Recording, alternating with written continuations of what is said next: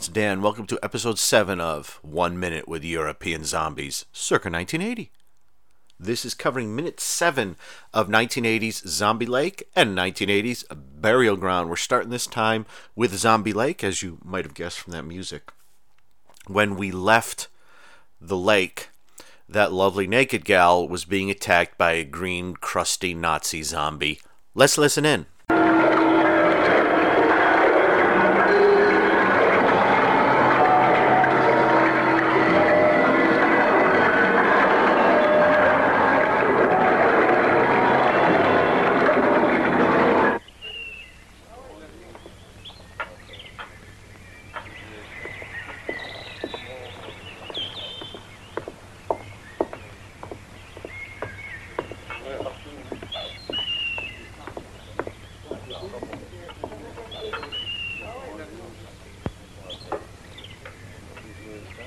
And try not to break any glasses this time. Yeah.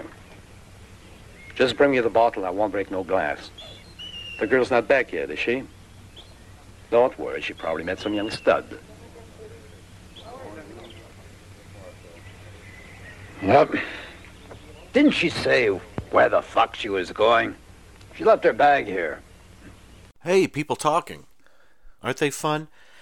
Here's what I'm going to I'm not going to do this for the whole thing, but I want to do this right here and maybe some other spots. I've got the English dub on the Blu-ray and I have the English subtitles. The English subtitles are matching up to the French dub.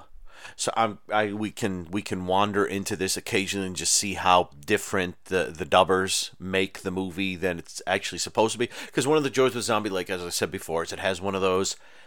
Well, Burial Ground has it for your height only, and there are several other uh, movies from this time period that just have these goofy, goofy dub soundtrack. It's that same batch of folks that we absolutely love who do all these things, and it seems like some movies they care about and some movies they don't. I don't know if I really don't know the criteria whether it was like they, you know, maybe like the director or producer was there and like.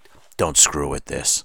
And like, okay, we won't. And they try to do the best they can. But here, right off the bat, I mean, the first line the woman delivers, what what is it here? Try not to break too many glasses or whatever. Here it is. Here she is. There she is. And it's uh, try not to and try not to break any glasses this time. But she's actually saying in French, I haven't had this many people in a long time. There are six guys there. All of them are very French looking. I particularly like the guy who doesn't speak at the table. There are three guys at the table. There's the young stud guy, who's this old, creepy looking guy. Then there's the guy who has that great line at the end, who has a pipe and a great comb over and looks very, mm, yes, I'm really considering this. But next to them is a guy who looks nuts. I, I don't know what he's meant to be, but I, I just love his look. He's got, he's, he's got, you know, 1980s French, French screwball on his in his hair and his clothes and his everything. I really like him. But yeah, that's the waitress there who seems to be a little more demure in the French version.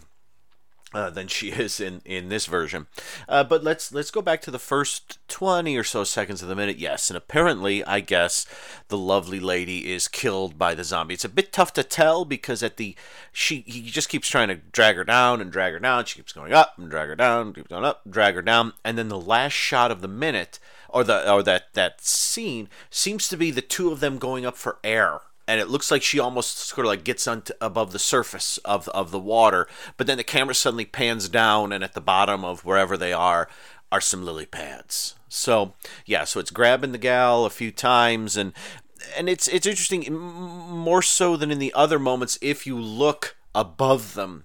You can see what look like lights. You can see at one point it looks like there there's a brief moment where it looks like there's at least one person looking down at them maybe more. I it was uh, when i watched this the first time i was like is that several people looking at them? Then i watched it a second time i was like is that one person? It looks like it looks like there are people looking down at them from the edge of daniel white's pool. Hey! Maybe it's daniel white. Boy i do like when nazi zombies grab naked ladies and he's the the thing with Daniel White is he isn't any part of that equation. He's not a lady. When he gets naked, try as he might, he's not a lady, and he's not a Nazi, and he's not a zombie. So he's like, this is so outside of the realm of what I can be day to day, this is not something I can be that just thrilling to watch. And as I said, it doesn't actually end with her sort of I mean, it's kind of a grabby, pervy zombie. I mean, how many, how many grabs will kill you? I guess. I, I, guess he's trying to drown her, but it looks like she's getting all the air she needs. So, presumably, she's dead. I. It just feels very Eurocine to me. Like it's, can we get him to pull her down and make it look like she's drowning? No. Okay, just cut here. Okay, cut. And yeah, and so so we go to this little like um uh, uh, restauranty type thing, and there's a, a couple of uh, um, on a patio. There are a couple of tables and three guys at a uh, table, and a uh, a blonde waitress uh, is um, who who is not the French version of Julie McCoy, your cruise director. I don't care what you think about that. She is not that gal. Uh, but she's she's distributing the, the drinks, and then she goes kind of up some steps to an over overhung overhanging over place right up against the like it was just overhang, and and there's three guys. The three guys I just mentioned, they're sitting there. We have that great don't break any glasses, and I just want to, I just want to. Because I find it amusing. So we got the woman, and she says the thing about breaking glasses, and then it cuts to this guy, this kind of the French Lee Van Cleef, uh, the anti Van Cleef. Van Cleavage, I don't know what you call him, but the French, he has a he has a voice like this, but um, and he's saying, "Here, let me offer you a drink while you wait." To presumably the guy with the pipe, but they have him dubbed saying, just bring me the bottle and I won't break no glass. And I love that because it's it's a, bring me the bottle and I won't break no glass. Don't give me no sass or I will kick your ass. That's a Dr. Black and Mr. Hyde variation. Don't give him no sass or he'll kick your ass. And then the girl's not back yet, is she? And I love the just this this gross guy. He's, he's probably met some young stud.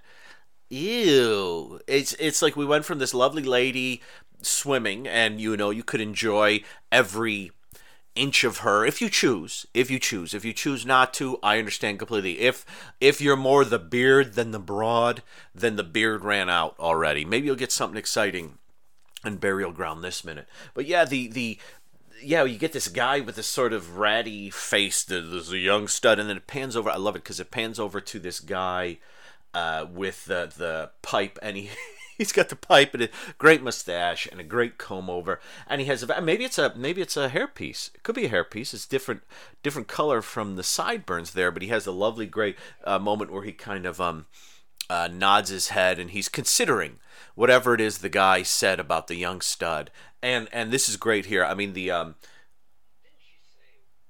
Didn't she say where she was going? She left her bag here, is what he says in French. That ain't what he says in English. I love. Didn't she say where the f she was going? She left it. I love. I love that because if I remember correctly, I generally watch this with the English dub. I know that's not the right way to go. You should be watching it with the French dub. Uh, I, I, think I think because you want to give the film the benefit of the doubt, and watching it uh, through a dub where the people are clearly goofing on it is fun but is I mean, who? I, I, guess at the end of the day, but but isn't quite what the film should be. Um, it's supposed to be. Um, it's not how it was originally shot. I guess is the best way to say it. This doesn't. I don't. I don't know. I guess we'll we'll find out as we go through here. But this isn't quite like a like one of the uh, an Italian film where you know, David Warbeck's speaking English and someone else is speaking Italian and someone else is speaking Spanish and there's no proper dub. You know, the Italian dub looks as crazy to the lips as as the English dub. But this one, I mean, I'm thinking it's it's Jr. making it. Uh, Eurocine is mostly French, so I'm guessing everyone is speaking French, and this is supposed to be French. So listening to it in fr- Fran- Fran- French, listening to it in French, is the way it's supposed to be listened to. But boy, the dub here is so great, and the thing about it is this: the the way you see this guy with his pipe and his big mustache and nodding his head very con- sort of considering what's been said, and then turning to the waitress. Didn't she say where she was going? She left her bag here. But instead, it didn't she say where the F she was going? She left the bag here. I love it because I think when I first watched this with the French dub, it it I didn't what, what what happened when I think when I got did I have the DVD of this? I th- I'm going to say I think when I got this Blu-ray, I just put the subtitles on just for fun. Sometimes I just like to have the subtitles on, and I had them on. And after a few lines, you realize the disparity that that you're you you, you know the subtitles are to another other words than what you're hearing on the screen. But it was so great because he, he looks like he should be maybe a smart Frenchman, but he ends up just sounding like a dope throughout the movie. And and I, I like it so much. I like it so much. So we're going to um, we're going to see how this continues, and we're going to see maybe we'll see her bag. She had two bags, I guess. Then oh, another thing, and then we'll hop to burial ground because I've been talking too much here. Is that uh, the great Gore Blimey who has been listening? How you doing, GB? Uh, pointed out in the shot in minute two, minute three, whatever it is, where the gal's in the gazebo, she's nude, she reaches in her bag, she pulls out the clothes and kind of does she looks around a bit, doesn't see anyone, and goes, eh, and then decides to go nude. If you look in the bottom left hand corner of the screen, and you have to, uh, I don't know if it'll work on the VHS, if it's if it's if pan and scanned or, or cropped out of the frame, but when you're watching it 166, I believe it's 166, look in the bottom left hand corner, and you will see a guy. He will appear like in one of the squares of the gazebo, and then in the next square to the left of that in the gazebo, just kind of looking around. I would call him a not very observant guy. Mm. Okay, burial ground. We are. Where were we? I forget where we were. We are approaching this big house, ruin, fortress, whatever the heck it is. Three vehicles, jazzy music. Let's go.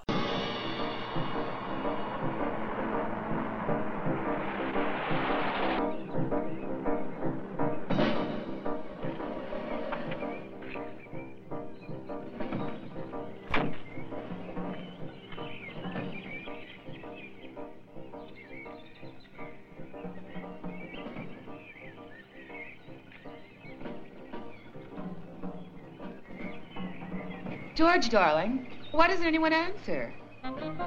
I'm surprised. I mean, you told me you'd hired a whole new staff. Didn't you think to use the telephone and let them know we were coming? Dearest, you know I loathe the damn things. I've never had one installed in this house where I'm supposed to relax. And you will, darling. I mean it. You wait and see.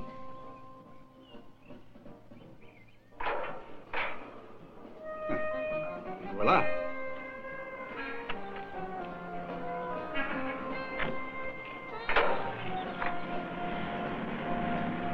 Well, we go from the credits ending in the previous minute to about one minute of watching a dopey looking guy with an ascot waiting for a gate to open. And yes, when you look at that gate, all I can, th- when I look at the gate, when you look at that gate too, when we look at that gate, all I can think is these are like these are ruins, aren't they? Isn't it? I mean, even the even the house in the background just looks awful.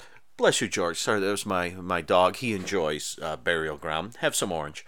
Uh, even the house in the background looks yeah like it's decaying and falling apart and there's the mention of there being no telephone there oh boy that's all we need and I, I, like that that they're they're they're willing to go to a spot with no telephone i guess it was 1980 you do that kind of thing i'd love to do that kind of thing now but yeah, yeah, the minute is basically a car pulls up to these decrepit old gates. A slightly goofy looking gentleman uh, gets out of the vehicle, and um, and oh boy, I, I got it on right now. Yeah, and he's got, uh, I guess he's a dapper gentleman. He looks just a little goofy to me. I'm looking at him right here. He looks a little goofy, and that that villa or whatever that is in the background. You know what that looks like? That looks like the um, the deserted uh, building from Deep Red. Uh, the one that David Hemmings crawls along the ledge and everything and finds the um, uh, the the the painting or the m- mural or whatever the heck it is behind the wall. That's what it looks like to me. It looks and even like Oh, it looks a mess. That can't be where they're going. I think I saw more more buildings right in there. That just looks um I don't I don't know. So but but yeah, so you get this goofy looking guy with with the ascot and and he's his wife is um is uh Mar- Mar- Mariangela Mar- Mariangela Giordano um who was in lots of great stuff. She was in Patrick Still Lives. She was in uh, Malabimba. She was in Giallo a Venezia and others. Oh, she was in Colossus and the Amazon Queen. Oh, fun. Yeah, of course. Obviously, she'd be perfect for um, some Pepla. Yeah, but she she's gorgeous. I, I I really like her, and she seems to end up in more than one movie, um, getting um, killed in ways that are gross. Um, I, I don't know which is worse, the way she dies in this one, the way she dies in Giallo and Venezia, or the way she dies in Patrick Still uh, Patrick Still Lives. Yeah, I think that's probably because Patrick Still Lives is just one of those scenes where you watch it and you go, "Oh, they're not going to do that." And then you're they're doing that and you're going are they really doing that? And you're looking around the room like is anyone else here seeing this? And of course when i watched it it was just me and my cat lobo in the room and lobo does not like italian horror. She's spanish horror fan she's more a paul fan she was rest in peace. Um, but uh, what was i saying? Um, oh yeah yeah so yeah i think giallo i mean in this film, she gets off relatively lightly compared to what's ha- what happens to her in Giallo a Venezia, and and that, yeah Patrick still lives is nuts. Why isn't that on a blue? It's weird. Like Giallo in Venezia, which along with Patrick still lives never got as far as I know um, American uh, releases or English Amer- uh, English language releases, uh, um, but you would think those would be out, but she's there and she's very to me she's very Italian. She's very she's buxom. She's she's got it going on here, there, and all over the place, and she's lovely. And I'm, I'm I've got I've got the again as with Zombie Lake, I've got the uh, the the the subtitles uh, which match up to the Italian dub, and then I'm listening to it in English, and there's not much much difference there. You know, some difference with like, um, you know, didn't you think to you got all new staff? Didn't you think to call them on the telephone in English, but in uh, Italian she's saying something like, "Are the staff all asleep?" Uh, you know, or something like that. Didn't you think to contact them or whatever? But it's it it's not too different. I think the um the voice of the um the the woman dubbing her is uh, is maybe a bit too sort of chirpy? Chirpy cheap cheap kind of chir- chirrupy? I don't i don't know. It's it's it's doesn't seem to quite match her but it's okay and that guy's voice seems to match him just fine mr um ascot getting in the car and driving away. I had i i was playing a game with my wife last year. It was ascot scarf or cravat. Cravat cravat and uh, I think he's got an ascot. I think he has an ascot. And so yeah, I guess I guess what we're doing in this minute is I'm I'm doing everything I can to avoid the bark in the room or the bark in the car, and that is be, be behind her, the wife, is this strange little guy with um it looks like a he's got like a red sweatshirt and a white sweater on over that. I guess he looks pretty sharp and, and dark hair, and he has a look on his face like he is he has been touched by an angel. I don't quite know what I mean by that, but I think I know what I mean, and I think you might know what I mean too. We're going to talk about him more when he actually speaks. So, um, we can bring him into the movie more but just just imagine he's like something hidden in the background you know? Like he's like you're you're watching the foreground and then suddenly something goes by in the background. You're like, what's that? Oh my gosh. Because he is going to excite everyone. So yeah this this uh, yeah it's this was a minute of of three people and and several people in two other cars waiting for a gate to open. I do like the fact that well, i mean we're in the middle of nowhere. Uh, this there I I don't know if the servants can see the cars pulling up. Maybe they can, maybe they can't. But I imagine the house is pretty big, and I imagine the servants, that they're all, they're all new staff, are either acclimating themselves to the house or, or, or cleaning stuff up.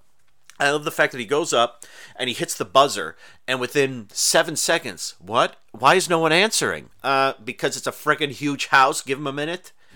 No, I can't get mad at her. I like her. I can get mad at that crazy ass thing in the seat behind her. But I'm going to leave it at that. And I'm going to say thank you for listening to episode 7. And listen.